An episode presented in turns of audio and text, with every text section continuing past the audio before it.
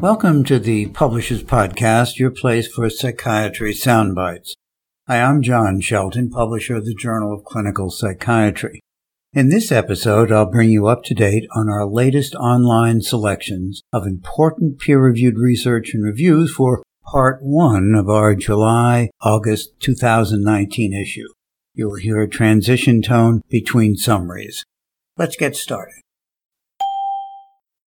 The use of antidepressants and psychotherapy in the treatment of major depressive disorder is widely supported by major guidelines.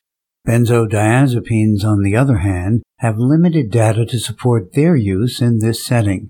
In fact, some studies have found an association with benzodiazepines and prolonged time to remission, worsening depressive symptoms, and suicide attempts. So, how many Americans are receiving benzodiazepine monotherapy in the presence of major depressive disorder? Are there certain patient or provider characteristics that increase the likelihood of receiving this treatment strategy? The authors of the present study utilize National Ambulatory Medical Care Survey data from 2012 to 2015 to assess the prevalence and predictors of benzodiazepine monotherapy in patients treated for depression. They found that nearly 1 in 10 of these patients receives benzodiazepines alone. Significant positive predictors for receiving benzodiazepine monotherapy included prescription of concomitant opioid therapy, underlying pulmonary disease, and receiving care from primary care providers. Significant negative predictors included completion of a depression screening and receiving care from psychiatrists.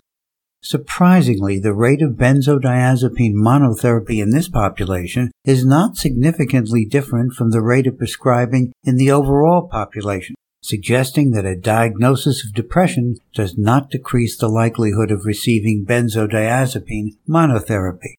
The authors conclude that these findings represent an important opportunity to improve both the education of prescribers and the care of patients with depression. In this study, sponsored by the National Institute of Mental Health, the authors explored whether taking anticonvulsant mood stabilizer therapy or lithium during pregnancy could increase the risk of some pregnancy complications.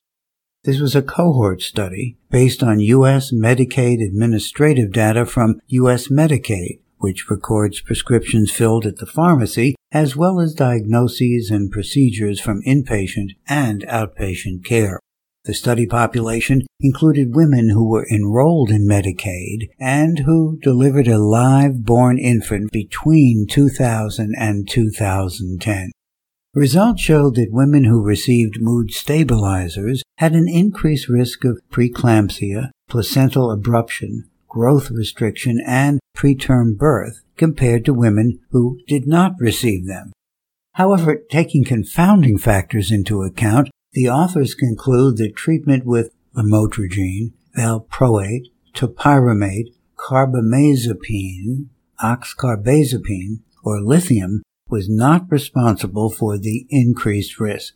Rather, they suggest that the indications for use or associated medical and lifestyle factors, rather than the medication itself, more likely explain the higher risk for placenta-mediated pregnancy complications for women using anticonvulsant mood stabilizers.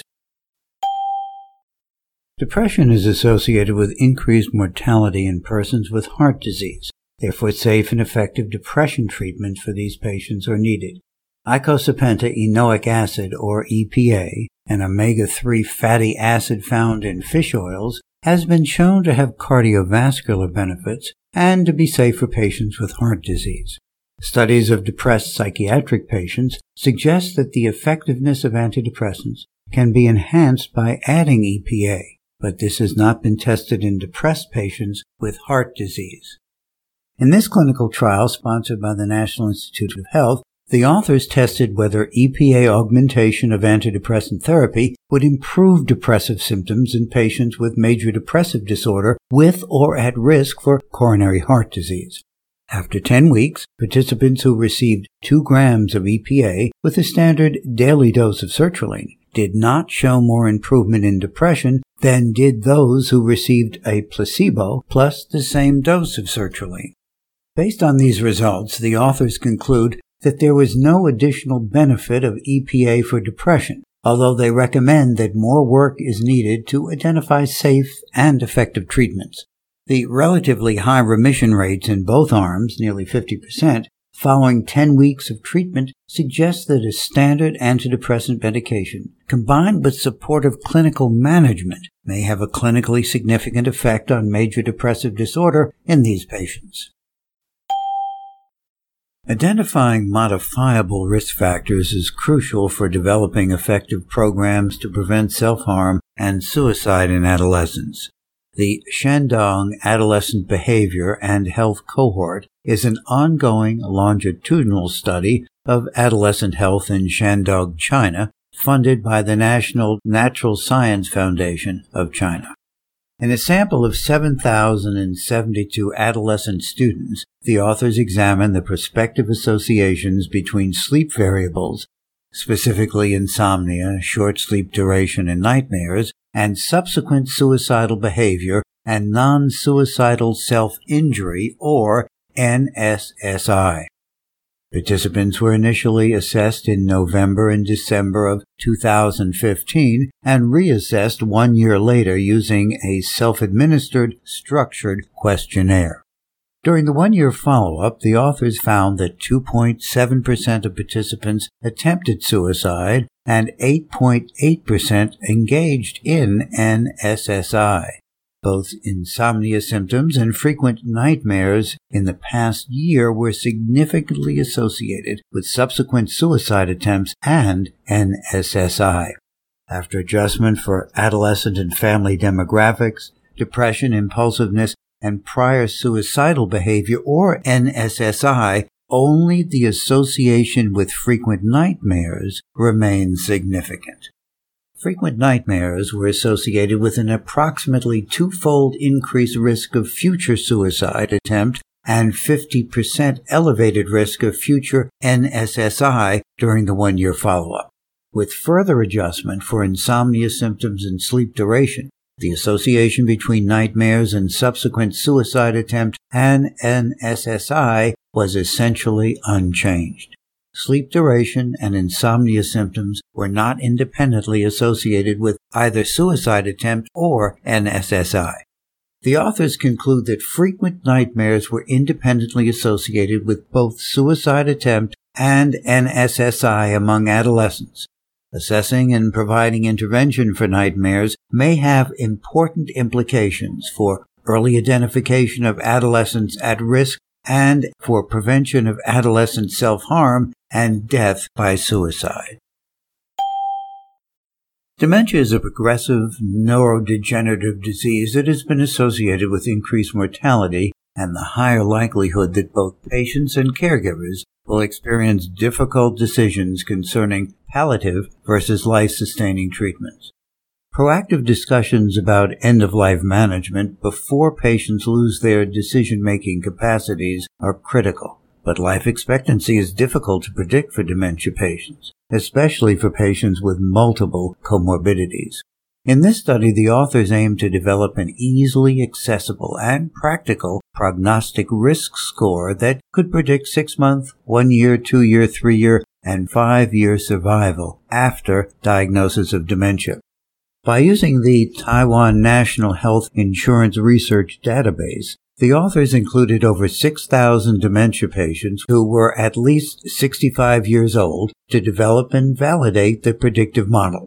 They performed an extensive review of the literature to identify potential predictors of mortality, then evaluated their influence in predicting mortality for dementia patients. Eleven acute and chronic predictors were aggregated to create the scoring model. The model exhibited good predictive power for various life expectancies, and it showed a good fit between estimated and real death rate. This scoring model may be the first tool that can determine both short-term and long-term mortality risks for dementia patients. Its use enables physicians to initiate discussions regarding end-of-life issues at an earlier stage of dementia. By doing so, implementing the scoring model may reduce the decision related burdens of caregivers at the end of patients' lives, as well as the disparity in the treatment plans of dementia patients. Although antipsychotics have been the mainstay of schizophrenia treatment, about one third of your patients with schizophrenia may show a limited response to these medications.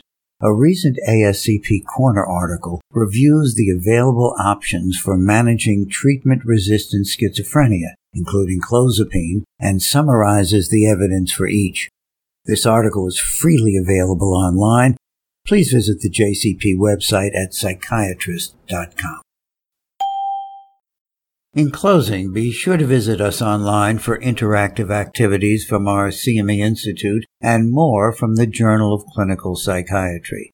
You can view the newest online offerings from Part 1 of the July-August 2019 issue on the JCP website at psychiatrist.com. Thanks for listening. This is John Shelton signing off. I hope you will join me next month for the Publishers Podcast, your place for psychiatry sound bites.